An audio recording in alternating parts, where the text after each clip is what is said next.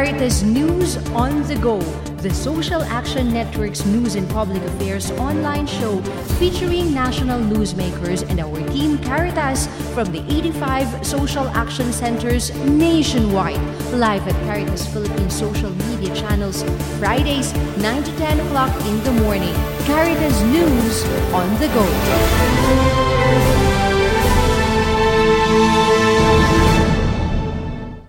Isang napakagandang umaga po sa inyong lahat. Kumusta po kayo sa ating mga kababayan na nanonood sa ating programa saan man dito sa ating mga isla sa Pilipinas at sa buong mundo. Ako po si Jane Ray Henderson at ito ang Caritas News on the Go. This must be our 60 or 70th episode at gusto po nating pasalamatan kayong lahat sa pag, uh, pagsasama sa atin um, over the last few years dito sa ating programa. And it's Mining Hell Week week again po, ano, itong taon na to or itong pagkakataon, itong panahon sa taon na ito ay isa sa mga mahalagang pagkakataon or um, okasyon para sa atin upang pag-usapan at iba't ibang mga usapin tungkol sa pagmimina, tungkol sa pangangalaga sa ating kalikasan at tungkol sa iba't ibang mga um, heroes natin, environmental defenders natin na talaga naman pong nagbibigay ng kanilang mga sarili, nagbibigay hindi lamang ng kanilang oras, kundi kung minsan pati ng kanilang buhay para ipagtanggol po ang ating kalikasan. At dahil it's Mining Hell Week again, syempre hindi po mawawala dito sa ating mga pag-uusap ang Alyansa Tigil Mina. Kaya kasama po natin ang kanilang Executive Director, Kuya JB Garganera. Good morning po, Kuya JB. Welcome again. Jing, good morning sa lahat ng uh, nanonood at uh, kasama natin sa Social Action Center Networks. Good morning. Yes, maraming salamat po ulit dito sa pagkakataon kaya JB. And of course, kasama din natin galing sa Bayay Sibuyanon dahil isa ito sa mga talaga namang humaharap sa napakalaking pagsubok ngayon in terms of really defending the rights of nature. And of course, yung human rights din po natin ay hindi po pwedeng, um, kumbaga, hindi mapag-usapan. Kasama po natin si Ate Beth Ibanez. Magandang umaga, Ate Beth. Kumusta po? Uh, magandang umaga po, Miss Jean, sa Sir JB at sa lahat po ng nanonood. Okay, um, sa inyo pong dalawa, lalong-lalo na ngayon, ang tema ng Mining Hell Week ay yaman ng bayan, protektahan, wag nakawan, likas yaman ipag, ipamana, wag ipamina. Okay, Kuya JB, ang lahat naman ng mga pinagagawa natin, ano po sa, um, lalong-lalo na sa mga usaping ganito, ano po, ay talagang, kumbaga, patungo doon sa uh, yung last or ultimate natin na hangarin, which is to really protect, um, make Philippines, ano, ano, parang go back, greener, um, yung mas maayos doon sa kinalakhan ng ating mga lolo at lola. Ano po. For this Mining Hell Week, ano po yung sentro ng mga pag-uusap, ng mga aktibidad? O, oh, Jing, kasi minabuti natin na bigyan ng pansin yung mga naninindigan laban sa mapanirang pagmimina. At ngayon, yung expression yan ay itong dalawang people's barricade, mga tao mismo, magsasaka, katutubo, kababaihan, mga isda, taong simbahan, mga estudyante, yung nanguna para pigilan yung pagkasira na dulot ng pagmimina dyan sa Sibuyan Island tsaka dito sa Brooks Point. Although gusto nating alalahanin, merong matagal ng barikada sa DDPO, uh, Nueva Vizcaya para pigilan yung illegal na mining operation doon. At lahat ng ito ay ginagawa natin. Bahagi ito nung ambag natin doon sa panawagan. Siyempre, Laudato Si Care for our Mother Earth. At tapos nandito tayo sa konteksto na nagbabago yung klima. At ito ngayon yung hinaharap natin.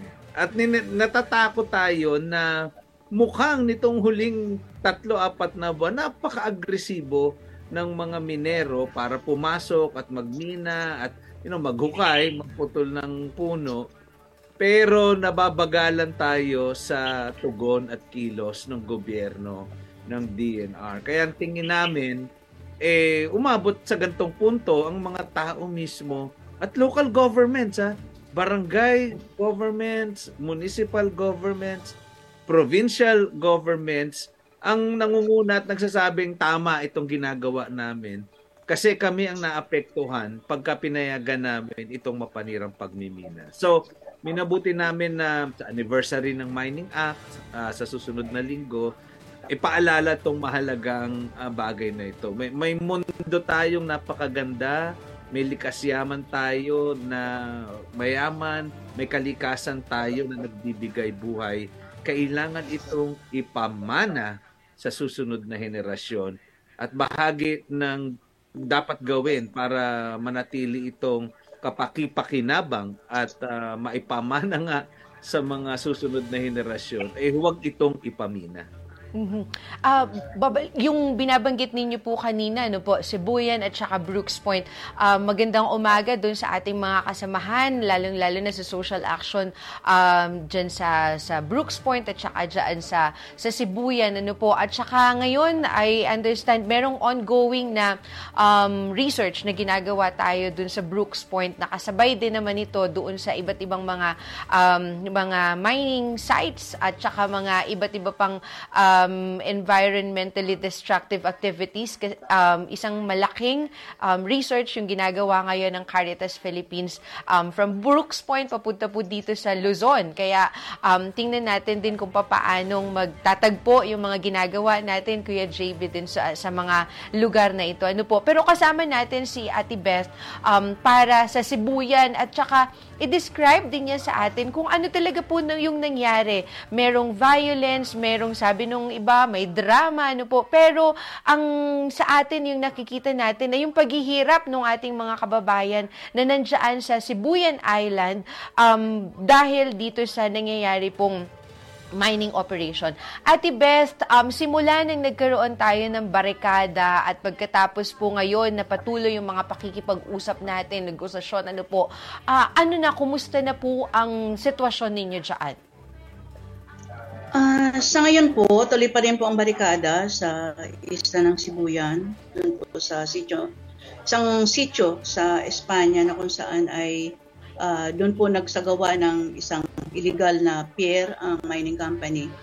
At actually po kahapon ay mayroon na ng pong tensyon nangyari doon sa barikada dahil eh, pinagpapaalam na naman daw po ng ang pulis na naman po nagpunta sa aming barikada at ipinagpapaalam na kung pwede ay payagang mailabas yung mga trucks na ginamit nila sa paghahakot ng lupa at i, i dadalhin sa kung saan Ngunit ang amin nga pong ano dito, ang amin nga pong uh, ang amin pong ipanawagan ay dapat naman po tignan ang sitwasyon ng mga mamamayan. Pakinggan ang kanilang boses dahil kami po ang direktang apektado at kami ang nakakakita kung ano po yung magiging epekto nito sa aming kapaligiran at sa kabuhayan ng lahat ng mamamayan sa aming isla.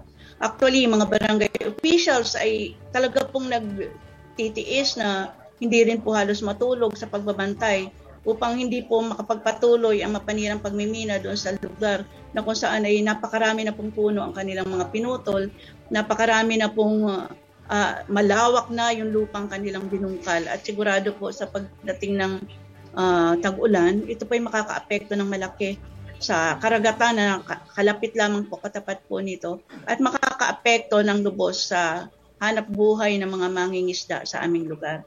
Kaya nga po patuloy ang aming panawagan na nawa ay yung isang konkretong aksyon. Actually, ang aming pong panawagan na nga ikansilahin ang Mineral Production Sharing Agreement na ipinagkaloob sa My Altai Mining Company dahil po hanggat naririyan po yung kanilang uh, MPSA, yung aprobadong kanilang MPSA, ay patuloy at patuloy po na yung kaban ng mga tao, yung kanilang pangamba ay lagi pong naririyan dahil nga po hindi po talaga tumitigil ang mining company sa paggawa ng mga estratehiya upang linlangin maging ang mga mamamayan. May mga organ- inorganisa nga po silang grupo rin at nagsasabi na nanawagan na sila raw po ay ibalik sa anak buhay nila. Ngunit yun nga po ang aming sinasabi bago po dumating ang Altai Mining Company sa aming lugar ay may mati, matibay at matatag po silang hanap buhay at panatag po ang buhay ng mga mamamayan. Wala pong wala pong nag-aaway-away, hindi po nagkaroon ng divisyon maging sa mga komunidad. May yung hindi pagkakaunawaan naririyan pero hindi po yung ganito kagrabe na halos hindi na po halos nag-uusap ang mga magkakamag-anak dahil nga po dahil sa apekto na ibinigay at banta sa buhay ng mga mamamayan maging sa amin pong mga ikinabubuhay. Ate Beth, doon po ba sa inyong mga ginagawa ngayon, ano po? Kasi sabi ninyo kanina, um, apektado yung inyong pangingisda, yung mga um, hanap buhay po ninyo. Sa papaano pong paraan? Um, meron bang fish kill or meron po bang um, pag parang kumonte na yung mga um, nahuhuli po ninyo na isda or mas kumonte yung bilang ng oras na po pwede kayong mangisda dahil sa presensya ng mining um, operation? Yung ganun po, sa ngayon na hindi po po ito maparamdaman. Ang amin po talagang kitang-kitang magyayari ay dahil po sa hinukay nilang lupa yung at maging doon sa itinambak nilang lupa, doon sa ginawa nilang pier sa tabing dagat, ito po ay magbibigay ng kontaminasyon sa itloga ng mga isda sa lugar. Dahil nga po yung lugar na kung saan ay kanilang tinayuan ng illegal na, na pier, ito po ay itlugan po, ito po ay puno ng mga corals at mga mga sorry, mga seagrass po na kung saan ay siyang pinanunuluyan at pagkain ng mga isda. So, uh, ito po yung Hindi na po siguro natin, yes ma'am. Opo. So, Hindi ito na po siguro tini- natin kailangan na intayin pa yung malalang pinsala na magawa bago po tayo umaksyon. Kanya nga po kaming taga-isla dahil nga po nakikita namin na sa ibang lugar kung ano yung mga epekto na nangyayari kapag may mga ganitong pagmimina. Kami po sa ngayon pa lamang po ay umaaksyon na at hina, hina, hindi na po namin pinapayagan na magpatuloy ang ganitong mga operasyon sa aming lugar. Hmm. At ang panawagan po ninyo sa ating mga um, leader sa pamahalaan, lalong-lalo na po yung mga local government officials po natin ay Kansilahin na po yung inaprobahang MPSA. Actually po noong 2009, yung inapprove na MPSA ng dating DNR Secretary Atienza ay noon pa lamang po sinasabi na po namin na hindi po angkop yung pagkakaaproba ng MPSA. Number one, wala po itong ano, pagsang-ayon ng komunidad na number one, ang unang-una na dapat na requirements bago ka mag-aproba ng isang pagmimina kagaya ng itong i- ibinagaloob nilang uh, uh, permiso sa Altai Mining Company. Majority po, kung hindi man 100%, ay 99% po ng Sibuyano, particular sa dalawang barangay na kung saan naroroon ang kanilang aprobadong MPSA, ang Espanya, Barangay Espanya, at Barangay Taclobo, ay sadya pong nagsasabi na ayaw nila ng pagmimina may mga ipinasa na nga pong resolusyon ang dalawang barangay. Bukod pa sa may ipinasa pa pong ordinansa na moratorium on large-scale mining ang Barangay Espanya.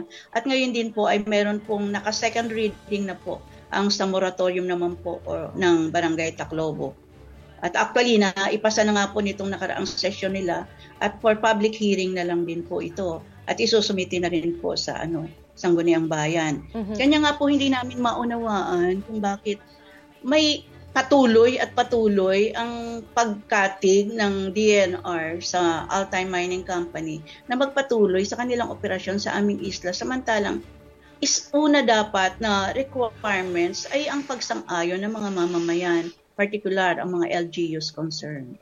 Mhm. So, um, sa, sa palagay po ba ninyo ay merong hand dito ang DENR? Um, parang may, iniimpluwensyahan po ba nila yung ating mga local government units, um, officials, uh, like for example yung probinsya ng Romblon para um, suportahan or pumanig doon sa mining operators natin? Actually, ng mga nagdaan po mga ano, mga consultation na ginawa nila sa ano, sa aming lugar, doon po sa San Fernando areas, particular sa Barangay Taclobo at sa iba pang sa plaza po ng uh, San Fernando. Ang MGB mismo at EMB ay hindi po namin maunawaan kung bakit parang ang tayo nila ay mga promoters ng mining instead na na maging ka neutral maging neutral sa kanilang pag uh, pakikipag-usap uh, sa aming mga mamamayan. Bagos binibigyan pa nila ng katwiran yung ginagawa exploration ng mining company at actually yung bago po naganap itong barikadang ito ay binibigyan po nila ng katwiran yung ginawang pier da, at binibigyan nila ng katwiran yung ginawang operasyon ng mining company doon sa Barangay Espanya dahil wala naman daw pinutol na puno. Bagamat makikita po maging sa karsada, sa highway na sadyang napakarami po ng punong naputol at nawala doon sa lugar. So, kanya nga po ang amin pong ano, panawagan sana una noon ay masusing investigasyon kung sino ba ang may naging paglabag maging sa EMB or sa MGB ba dahil bakit naging ganoon ang kanilang aksyon at kanilang approach sa amin pakikipag-usap na nagmumukha silang mga abogado ng mining company samantalang ang mandato ng kanilang opisina hindi naman ganoon.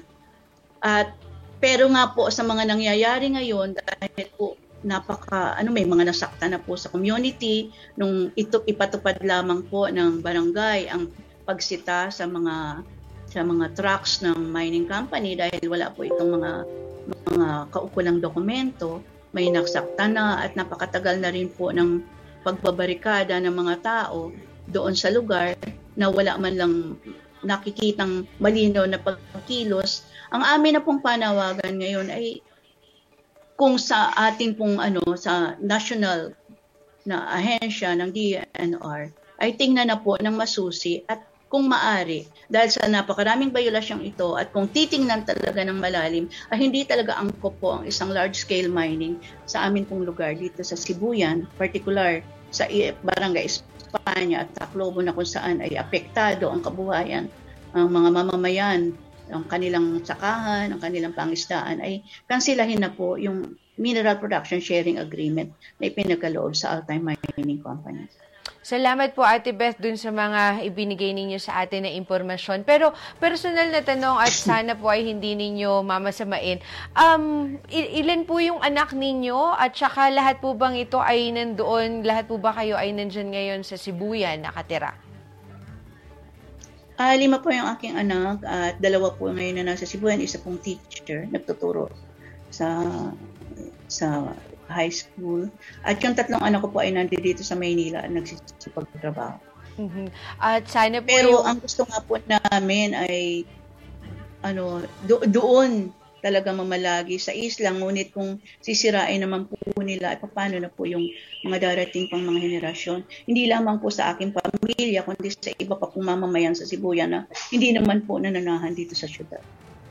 Opo, tama po yun, Ate um, Beth. Lalong-lalo na ngayon na talagang, kumbaga kahit saan ka tumingin sa Pilipinas ay parang namimiligro yung ating mga lugar, ano po, na maging, um, kumbaga, baka sa susunod, kapitbahay na natin or tayo na mismo yung madidisplace dahil sa mga operasyon na ito, ano po. So, Um, kasabay po ninyo uh, ang Caritas Philippines at ang buong simbahang katoliko sa Pilipinas doon sa ating, hindi lamang po sa panawagan, kundi talagang sa pagsulong ano po, na marinig, uh, mapakinggan at saka kumbaga igalang na ating pamahalaan yung mga um, layun, mga kagustuhan ng mga mamamayan natin, lalong-lalo na yung mga apektado katulad po ninyo. So maraming maraming salamat po sa inyo, Ate Beth, sa pagbibigay ng pagkakataon din sa amin na makausap makausap kayo. At panghuling pagkakataon, uh, panghuling um, bahagi po, no, yung paghingi namin sa inyo ng mensahe.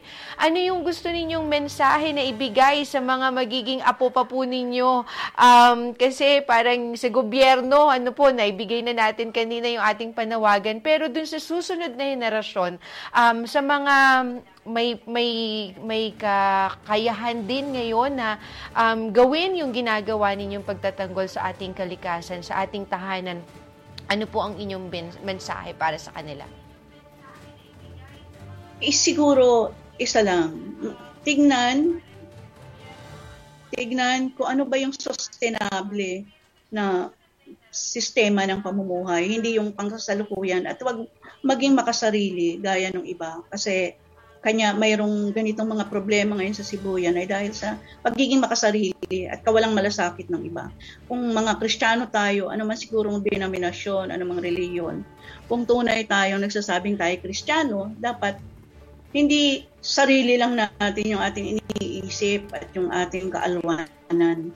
Dapat tinitignan natin ano ba yung kapakanan na nakararami at pakikinabangan ng lahat ng mga mamamayan, hindi lamang sa ngayon, kundi sa mga darating pang panahon.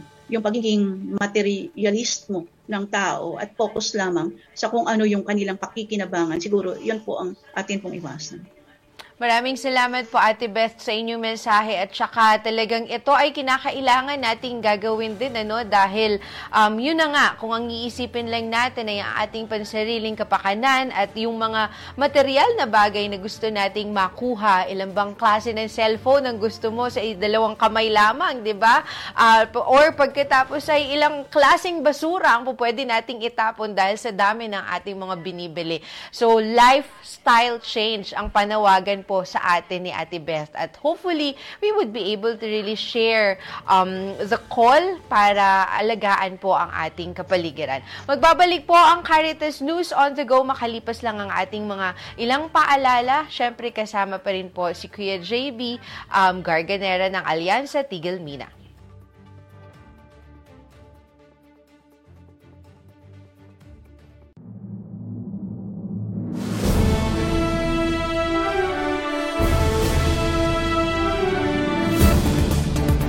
Caritas News on the Go, the Social Action Network's news and public affairs online show featuring national newsmakers and our team Caritas from the 85 social action centers nationwide.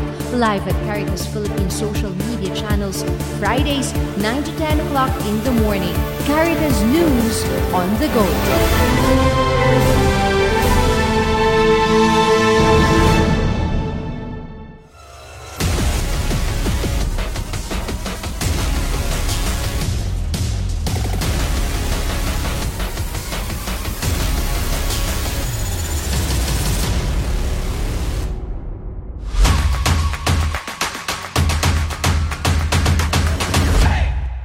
Pilipinas ay isa sa mga bansang nakakaranas ng iba't ibang kalamidad.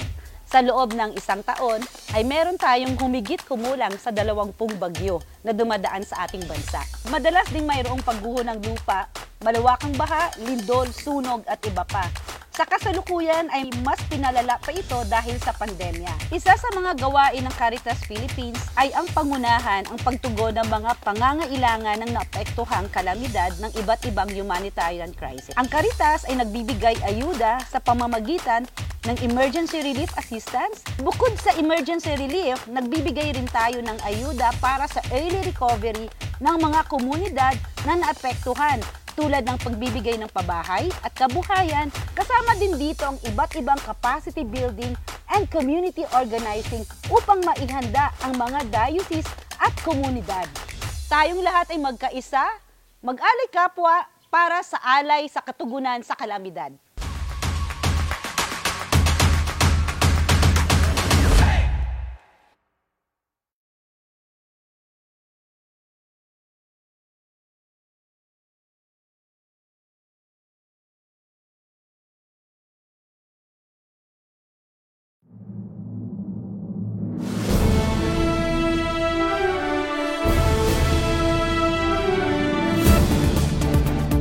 Caritas News on the Go, the Social Action Network's news and public affairs online show featuring national newsmakers and our team Caritas from the 85 social action centers nationwide. Live at Caritas Philippines social media channels, Fridays, 9 to 10 o'clock in the morning. Caritas News on the Go.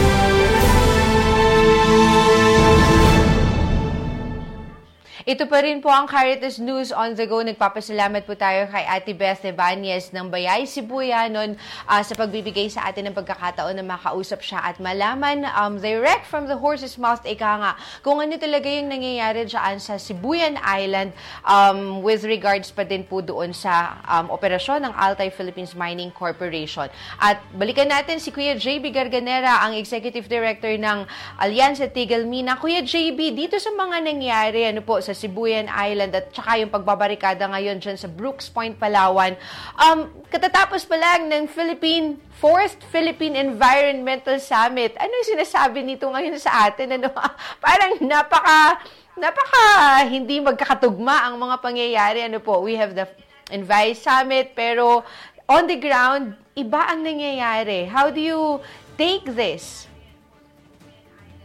Yan, nandun kami, no, tatlong araw uh, at napakaganda nung Envy Summit na yon. Nandun ang gobyerno, DNR was there, Secretary Yulo came by on day 2. Uh, ah, at maraming eskwelahan, religious uh, groups at saka environmental organizations ang nandun. I think malinaw yung nangyari na exchange doon mm-hmm. sa Envy Summit I I moderated yung plenary nung day 2 and I attended several breakout workshops noong tatlong araw.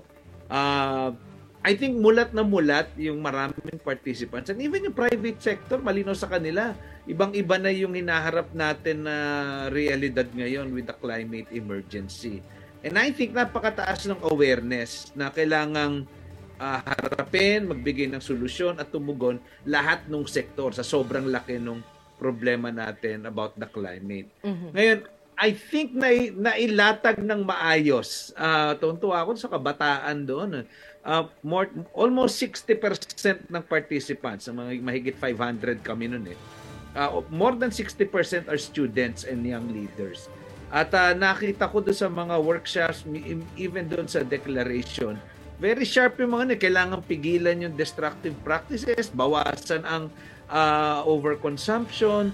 Ako, biniro ko nga yung ibang grupo din eh. Kasi sa ibang workshops, either may religious, may madre uh, na nagsasabing kailangan kailangan ibalik ang ban on open pit mine. Uh, mm-hmm. nasa sa boy, hindi ko nakausap yan ha, but but you can see the sentiments. Lalo na yung mga galing sa probinsya na apektado nung pagmimina. Dama ng mga tao na may disconnect yung realidad doon sa polisiya na kailangang i-address ang climate change pero patuloy yung destructive mining.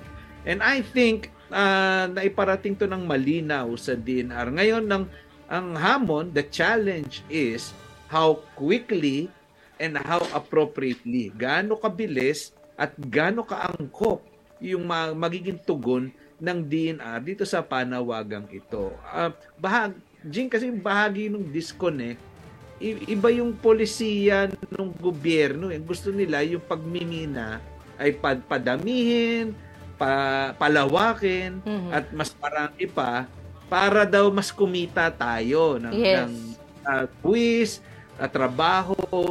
Pero sa nakikita natin, yung yung nawawala sa atin na kabundukan, tubig, pagkain, tapos yung pagkasira na dala ng pagmimina ay mas malaki kaysa doon sa kapakinabangan na nakikita o nakukuha natin.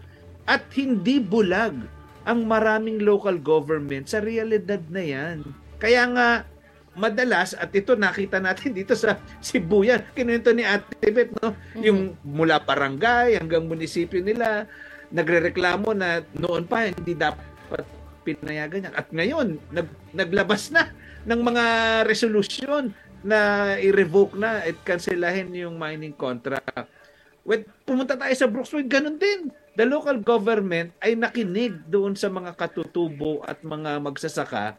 Kaya binigyan nila ng permiso na sige mag-assembly kayo diyan para ma-express nyo yung inyong pagka-dismaya sa pagkasira ng kalikasan. And I think tama itong ginagawa ng mga local government units dahil sila yung nasa best position kung ano nga para malaman kung ano nga yung masama at nakabubuti sa kanilang constituency. And in this case, nakikita natin na yung local government ay sumuporta sa panawagan ng tao. At masaya-masaya naman tayo, Jing, na sumasabay ang ang simbahan. Sa Envy Summit, maraming religious groups, si Bishop Jerry Alminasa. Yes. Ako, napaka-prolific niya. No? Correct. Uh, I think he made the presentation in one breakout group. Um, uh, sa mga plenary, he kept on uh, going around and encouraging groups to discuss and ask questions sa mga breakout sessions. Uh, and he gave, nagkataon kasi na Ash Wednesday yung day 2, uh, he held a special mass. And of course um, na napakaganda ng kanyang homily. On that linking it uh, yung ating pagiging uh, Catholic and observing the Lenten season, on the sacrifices that we need to make para nga magawa natin yung care for our common home. Yes, opo. And um, even Caritas Philippines also, I think in one of the breakout sessions, um, presented the food security programs that we are doing with our dioceses and with the communities, especially sa mga IP communities natin. Ano po? Pero, Kuya JB, so with this kind of disconnect na um, alam naman natin na kahit gaano um, kung minsan ang pag, um, pagsulong ng mga local government officials natin natin doon sa environmental protection, doon sa mga policies natin. Pero kapag ginawa na or um, pinasukan na, for example, ng DENR, ng MGB, ng Department of Energy, Department of Finance, yung mga usapin na ganito, uh, kung minsan ay nawawala, tumitiklop yung mga pa, mga mga hindi naman prinsipyo kundi yung stand ng ating mga um, government officials ano po. So, uh, meron ba tayong pupwede or ginagawa ngayon to help them out and at the same time reach out to these national government agencies and say na hello, hindi hindi makatarungan yung ginagawa natin. Ni, nila pala, hindi natin. Oo.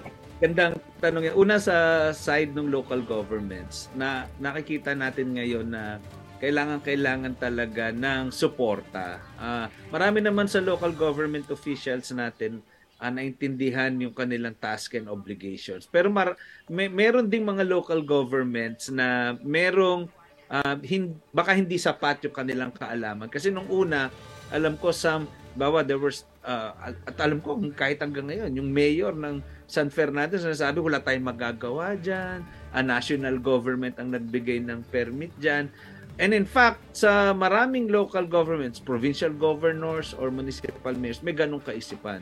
Pero inumpisahan na natin yan na ipaliwanag sa mga local chief executives, governors, mayors, barangay chairpersons na hindi. At according sa local government code, requirement ang pagsang-ayon nyo. At hindi ito usapin na yung national government ang nagbigay ng permit. Ito ay usapin ng local autonomy na nakalagay sa local government code at yung iba pang batas sa Philippine Mining Act or uh, Agriculture Fisheries Modernization Act or yung uh, IPIRA para sa mga power plants. Hindi yun usapin na pumayag na si national, ipapayag na kayo automatic. Requirement ng anumang national project ang pagpayag ng local government unit. At sa totoo lang, Jing, wala pa akong alam na nanalo ang isang private company laban sa isang local government unit kapag ka pangangalaga sa kalikasan ang usapin. Kahit sa ang Korte at Supreme Court, 100% sasabihin ng Korte, makinig kayo sa local government dahil nasa batas. So yun yung gusto nating uh, mas maintindihan ng malalim ng mga local government officials. Pwede nyo ipanindigan kung ano yung tingin nyo mas nakabubuti sa inyong constituency. Section 16 ng Local Government Code, General Welfare Provisions. Pero pagdating naman dito sa national government, medyo ibang usapin na yan, Jing. Kailangan kasi magumpisa tayong kumatok, pagka ayaw pa rin makinig, mga ngalampag na tayo, at kung ayaw pa rin tayong pakinggan, palagay ko, mas kailangan tapangan pa natin. Uh, idemanda natin ang mga nasa elected, ang uh, kung elected yan, uh, pwede naman sa ombudsman or talagang iparecall sila. Pero kung appointed officials yan, ang nasa executive, marami tayong pwedeng gawin. Uh, kung sila ay nagkukulang sa pagtupad sa kanilang obligasyon, pwede sila ipa-ombudsman. Or kasuhan mismo yung mga uh, agencies na ito. Ang nakikita namin dito, Jing, kailangan baguhin yung guidelines ng MGB, ng Mines and Geosciences Bureau. Kasi ito, ito, talaga sa sabi ko, palagi ko may balok na pag-unawa ang MGB na hindi kala nila hindi nila kailangang kunin ang pagpayag ng local government kapag ka na-approve na yung mining contract which is um, tingin ko maling-mali. Maaari akong pagsabihan ng mga abogado natin. Pero sa pagkakaunawa ko, lahat ng mining projects, kahit nasa lupa man yan o nasa dagat, uh, may seabed quarry na kasi, kailangan ng local government consent or at the minimum, no objection. Uh, hindi sila tumatanggi doon. Pero itong nangyari sa Sibuyan, sa Brooks Point, dyan sa Nueva Vizcaya, sa, sa diocese ni Bishop Casikas sa, sa, sa South Cotabato, may ban on open pit mine. Yan ay mga halimbawa na yung local government na unawaan yung kanilang obligasyon sa kanilang constituency na pangalagaan yung kalikasan. And, and those are the things na tingin ko dapat suportahan natin. Uh, at napakalaki ng papel ng ng diocese dito. Uh, yung pagmumulat, yung pagpapaliwanag. After naman kasi ng ng DILG, eh, ang simbahan na ang may pinakamalawak na naabot at lalim ng naabot sa buong Pilipinas with with the networks ng simbahan at mga Catholic schools natin.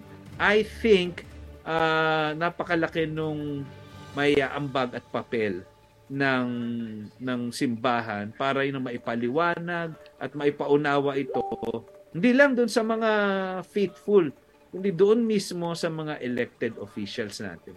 Mhm. Kuya JB, doon sa mga nangyayari kasi ngayon, 'di ba? Parang um, most of the time nakikita po natin na talagang sumusuporta doon sa mga ginagawa natin or sa mga kampanya po ano sa mga mama, mga mamamayan, lalong-lalo na yung mga barangay officials nila. At saka yung binabanggit ninyo po kanina na mas ki, siguro kinakailangang paigtingin din yung pagsuporta natin doon sa mga local um, government officials natin because uh, alam natin na dito nagkakaroon ng matinding laban, ika nga, ano po. Um, pero, would, do we have also, like for example, alam natin sa Sibuyan Islands, ang pamilya ni na Senator Gatchalian, yung um, may pakana ng lahat ng kaguluhan ngayon doon, ano po. Um, hindi po yung kaguluhan na merong mga ibang nangyayari, pero kaguluhan because dala ng kanilang mining operation. So, are we also reaching out to the family, uh, the Gatchalian family, um, yung, yung um, Altai Mining, para po pag-usapan din ito. The same way na are we reaching out also to the other mining or um, corporations, uh, mining families, ika nga ano po, like dyan sa Brooks Point, um, meron ba tayong mga ganito din po sa kampanya?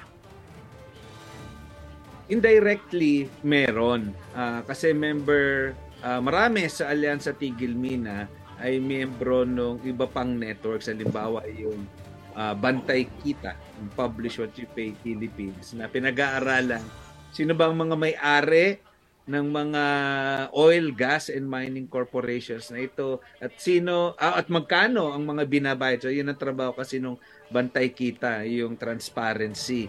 Uh, miyembro din tayo ng uh, PMCJ, uh, Steve, meron withdraw from poll campaign. So, meron tayong indirect na pakikipag-ugnayan sa marami sa Pero yung uh, direkta ng ATF, mukhang uh, mas doon sa advocacy. Papaliwanag namin, nagpapadala tayo ng sulat uh, sa mga may-ari ng mga, halimbawa sa mga Zamora, Pilagatsyalyan, at uh, hinihikayat natin na mag mag sila. Ngayon, meron ding indirect na engagement sa kanila doon sa mga formal mechanisms natin. Kaya mag uh, patawag ng legislative investigation sa Senado o kaya House Committee. Marami tayong mga aliado sa Kongreso.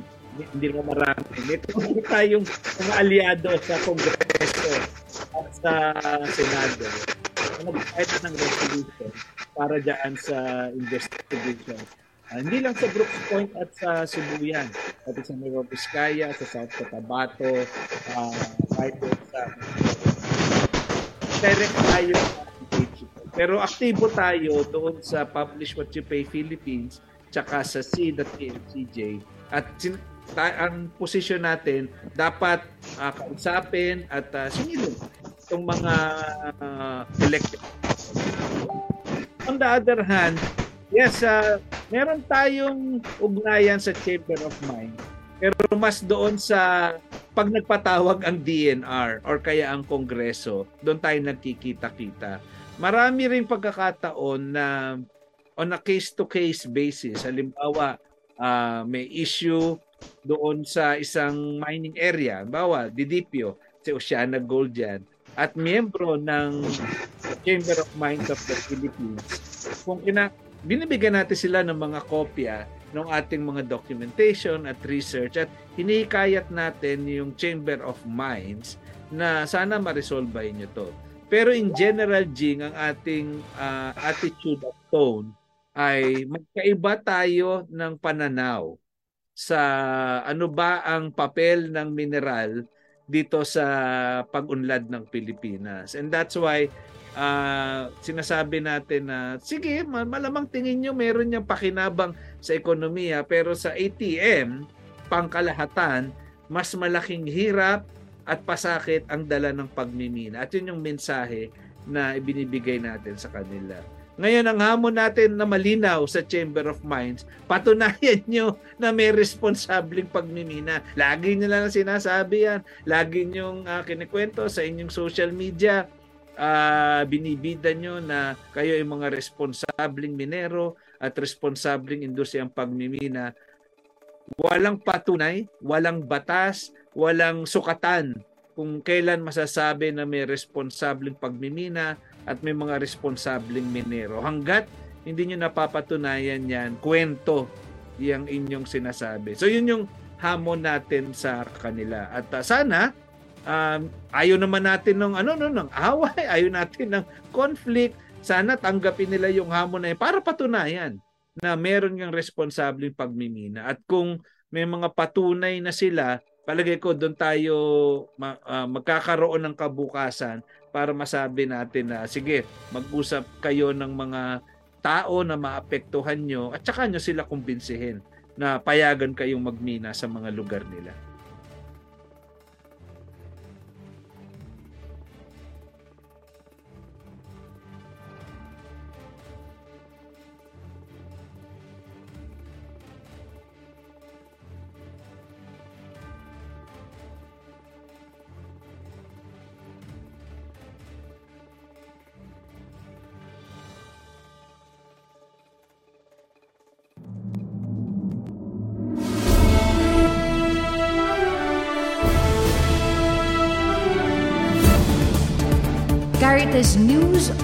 Go, the Social Action Network's news and public affairs online show featuring national newsmakers and our team Caritas from the 85 social action centers nationwide. Live at Caritas Philippines social media channels, Fridays, 9 to 10 o'clock in the morning. Caritas News on the Go.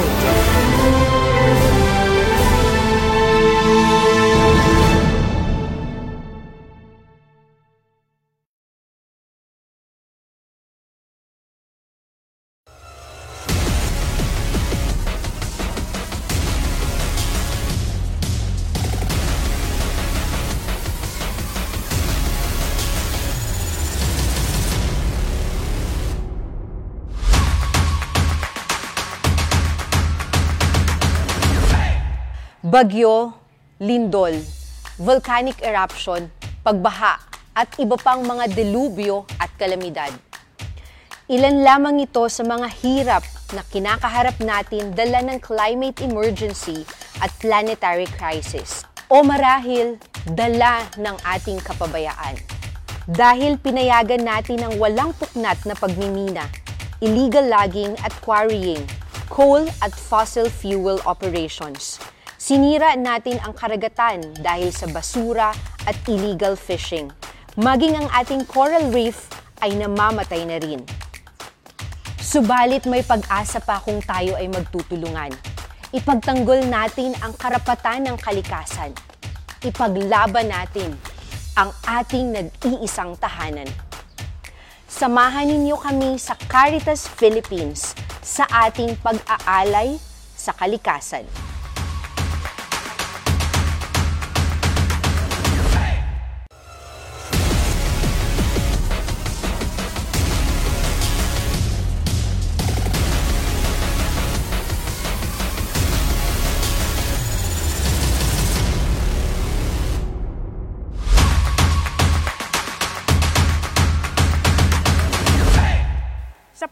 Patuloy ninyong pagmamalasakit, pagbabahagi at pag-alay kapwa, may napakain tayong 1,757 individuals na nanggagaling sa 300 families from Luzon, Visayas at Mindanao.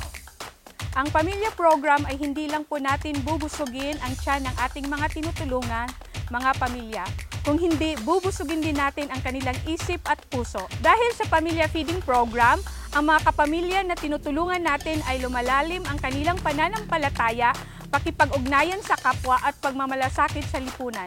Nang dahil sa inyo, ang mga kapwa natin ay nabusog, nabigyan ng pag-asa at may maliwanag na bukas. Through pamilya programs, stomachs are fed, hearts are full, souls are nourished. Taos-puso kaming nagpapasalamat sa lahat, lahat ng mga kapamilya natin na nagmalasakit, nagbahagi nag-alay kapwa.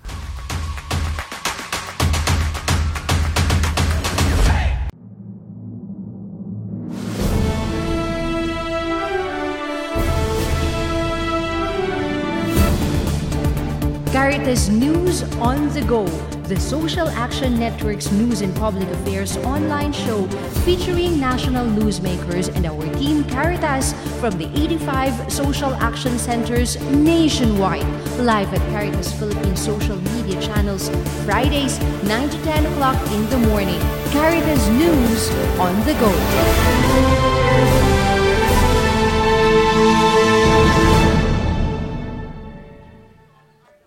Ito pa rin po ang Caritas News on the go. Nanunood po kayo dito sa Pilipinas at saan mang dako ng mundo. Kuya JB Garganera, kasama pa din po natin ang Executive Director ng Alyansa Tigil Mina. Kuya JB, dito sa mga kanina, pinakita po natin yung iba't ibang mga pictures of distraction, ano, lalong-lalo na dyan sa Sibuyan. We were also able to get several drone shots ng mga nangyayaring distraction din dyan sa Brooks Point, uh, Palawan, nung mining um, company naman, ano po, dyan sa um, Ipilan mining um, operation. So, uh, dito sa nakikita natin, ano po, parang compounded na yung lahat. Meron na tayong problema ng uh, mining, kung minsan may illegal logging din, may illegal fishing. So, ang daming mga nagsasabay-sabay na mga problema natin um, sa pag, uh, kumbaga doon sa ginagawa nating mga kampanya.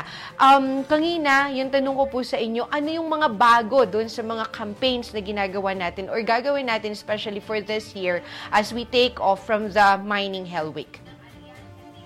Oo, salamat sa ano pag pagpaliwanag doon sa mga gagawin natin sa Mining Hell Week. May, may at least dalawang bagay na bago uh, sa Mining Hell Week natin. Uh, una, yung specific yung gusto naming target na audience, yung kabataan. Uh, alam namin na napaka ayokong gamitin yung salita, excited. Agitated sana yung sasabihin ko. Pero nitong mga huling buwan, yung excitement at saka yung, ano mo yung pagkauhaw para matuto, para maging bahagi, para makilahok yung mga kabataan was was really ano evident from us. Kaya itong Mining Hell Week, marami doon sa mga gawain natin, online learning session, mga public forum ay uh, designed at saka nakatutok sana sa kabataan. So, kahit yung uh, forum on women, kasi March 8, doon bahagi yung International Women's Day nung, nung buong linggong gawain. Gusto namin mga kabataang kababaihan, lalo na mga batang katutubong babae, sila yung mga gusto natin makilahok at matuto.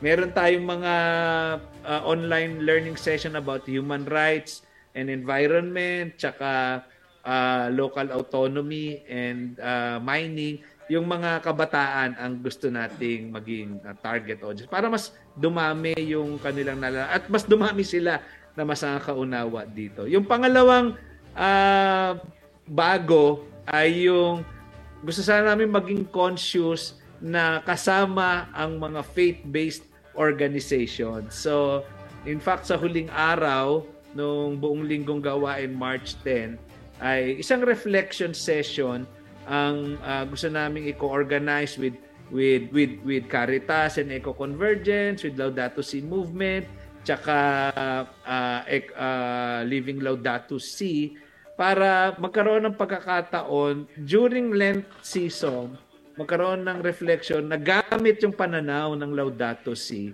at yung mga community-based organizations ay magkaroon ng exchange. At you know, mag- mag-reflect tayo pero ma-inspire din at para mas lumalim yung ating pagka, pag-unawa. No? Hindi lang tayo nagrarally, hindi lang tayo nagbabarikada. Meron itong malalim na koneksyon doon sa ating pananampalataya na kailangang mag, maging bahagi tayo ng care of the earth at uh, sa isang banda nakikita naman natin na itong ating ginagawang uh, pangangalaga sa kalikasan. Bahagi ito ng works of mercy natin. Naalala ko, uh, sinabi na ni Pope Francis, you know, uh, caring for the earth is an expression uh, and, and considered one of the works of mercy. So, gusto sana natin yung, yung ganong pang-unawa, lalo na sa panahon nitong Kwaresma.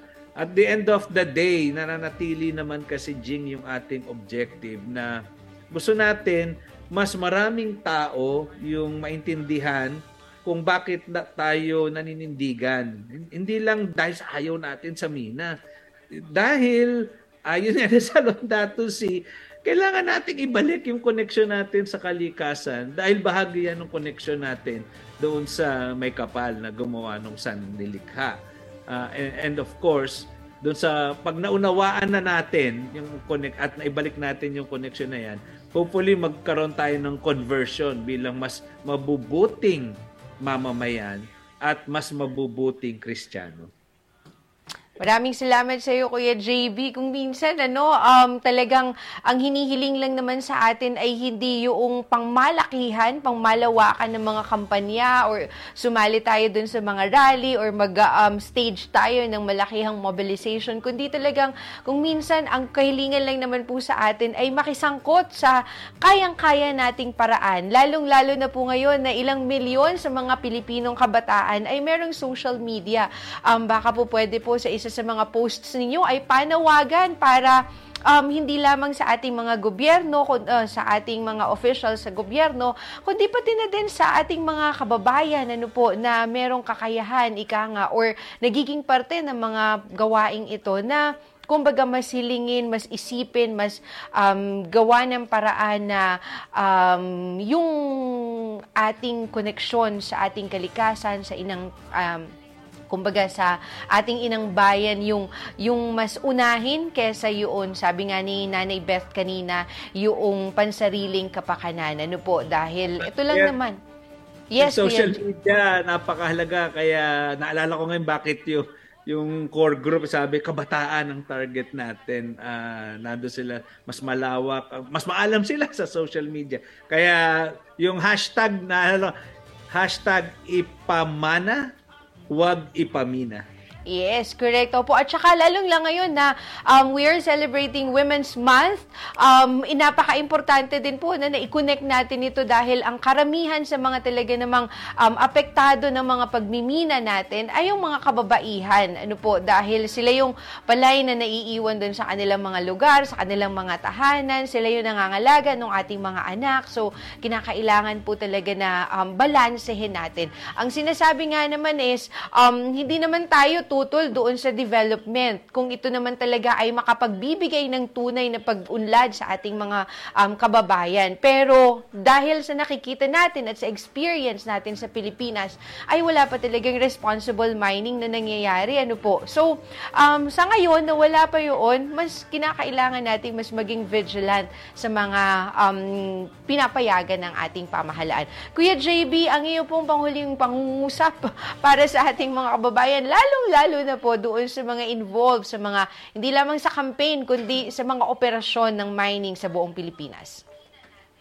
Una, Jing, maraming salamat sa Caritas, sa NASA, uh, at doon sa pagkakataon na tayo ay nag-uugnayan sa eco-convergence na mekan plataforma natin. Pangalawa, sa mga lahat ng miyembro, kasapian, partners, taga-suporta ng Alyansa Tigil at lahat ng makakalikasang grupo. Uh, maraming salamat na hindi nag, hindi humihina at hindi nababawasan yung ating uh, paninindigan dito. Sa lahat ng mga nasa kinaukulan, ng prayer natin, sana mabigyan sila ng enlightenment, wisdom, para gawin nila yung nararapat at tama para sa kanilang paninilbihan sa bayan. At sa general public, inikayat natin ang lahat na you know, bahagi ng ating gawain ngayong kwaresma, reflection, uh, manalangin tayo na huwag dumami yung conflict at yung mga problema at yung mga kasiraan sa ating kalikasan at likasyaman. Kasi siyempre ang gusto natin ay mas magandang bayan at mas magandang bukas hindi lang sa ating henerasyon kundi sa susunod na henerasyon. Kaya ang ating panalangin sana mas maging bukas ang lahat para makinig sa isa't isa at uh, maabot natin yung tama at angkop na desisyon sa pangangalaga ng ating kayamanan at likasyaman. Magandang umaga sa ating lahat. Maraming maraming salamat po sa iyo, Kuya JB, at syempre sa lahat ng mga nakasama natin sa um, Alyansa Tigil Mina. Kay Miss Farah, thank you very much po sa coordination natin para sa araw na ito. At saka kay Ma'am Beth, maraming maraming salamat po sa inyo. At saka um, ang amin pong pasasalamat po, taus-pusong pasasalamat sa inyong kagitingan uh, na ipinapakita upang patuloy na ipaglaban po hindi lamang ang Sibuyan Island, kundi ang buong Pilipinas Pilipinas.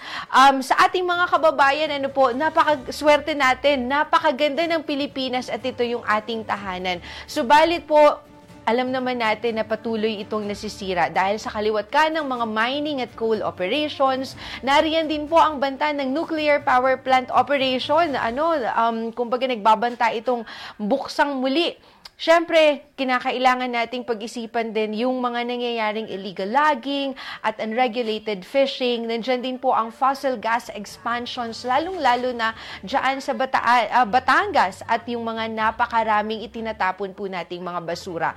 Kapag nangyari ang lahat ng ito at natuloy-tuloy yung pagkasira ng ating nag-iisang Pilipinas, saan na po tayo titira?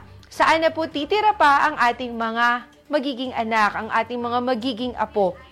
Kaya't kinakailangan po yung patuloy nating pagkakaisa, ang patuloy po na pagtatrabaho upang mas maging luntian pa ang Pilipinas. Sa pamamagitan po ng pagtatanim ng mga puno, pagkakaroon ng urban gardens, pagtatanim ng mga kawayan, pag-iwas ng paggamit sa mga single-use plastics, at sa pagbabahagi po ng mga kaalaman tungkol sa rights of nature at ang pagsuporta syempre pa sa mga advokasya kapareho ng ginagawa ng Alyansa Tigil Mina ni na Kuya JB Garganera upang patuloy po nating pangalagaan ang ating kalikasan. Hanggang sa susunod pong muli na episode ng Caritas News on the Go. Maraming maraming salamat po sa patuloy ninyong pagsuporta. Ang antabayanan po ninyo ang lahat ng ito doon sa iba't ibang mga social media um, platforms din ng Caritas Philippines. Sa pangalan po ng aming mga nakasama sa ating Team Caritas Nationwide. Ako po si G. Ray Henderson at ito ang Caritas News on the Go.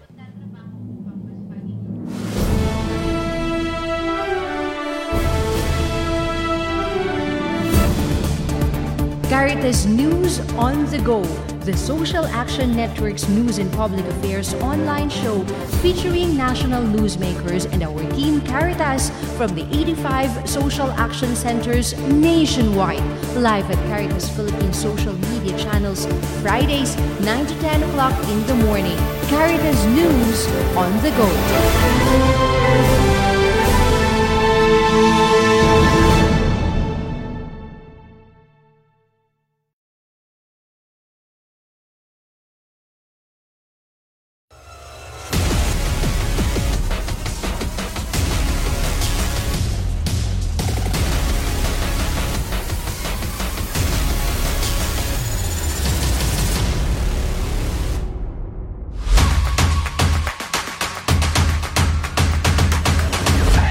Pangarap ko po ang maging sundalo paglaki ko para matulungan ko po ang mga pamilya ko.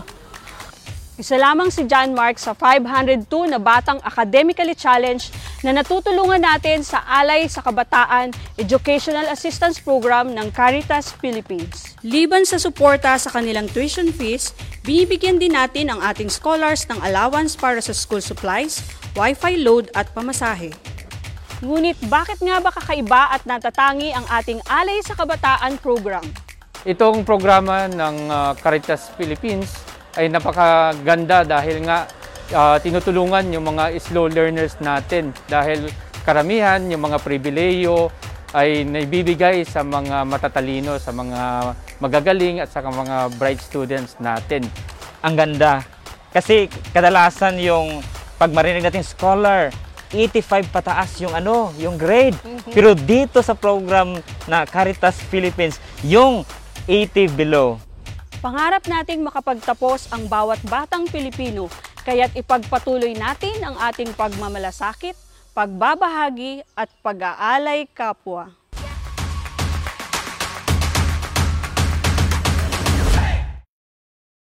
Mula sa Simbahan Katoliko at Caritas Philippines. mula sa 85 Diocesan Social Action Centers sa buong bansa at mula sa libu-libong mga komunidad at mga pamilyang Pilipino. Ang aming taos-pusong pasasalamat sa inyong pag-aalay kapwa.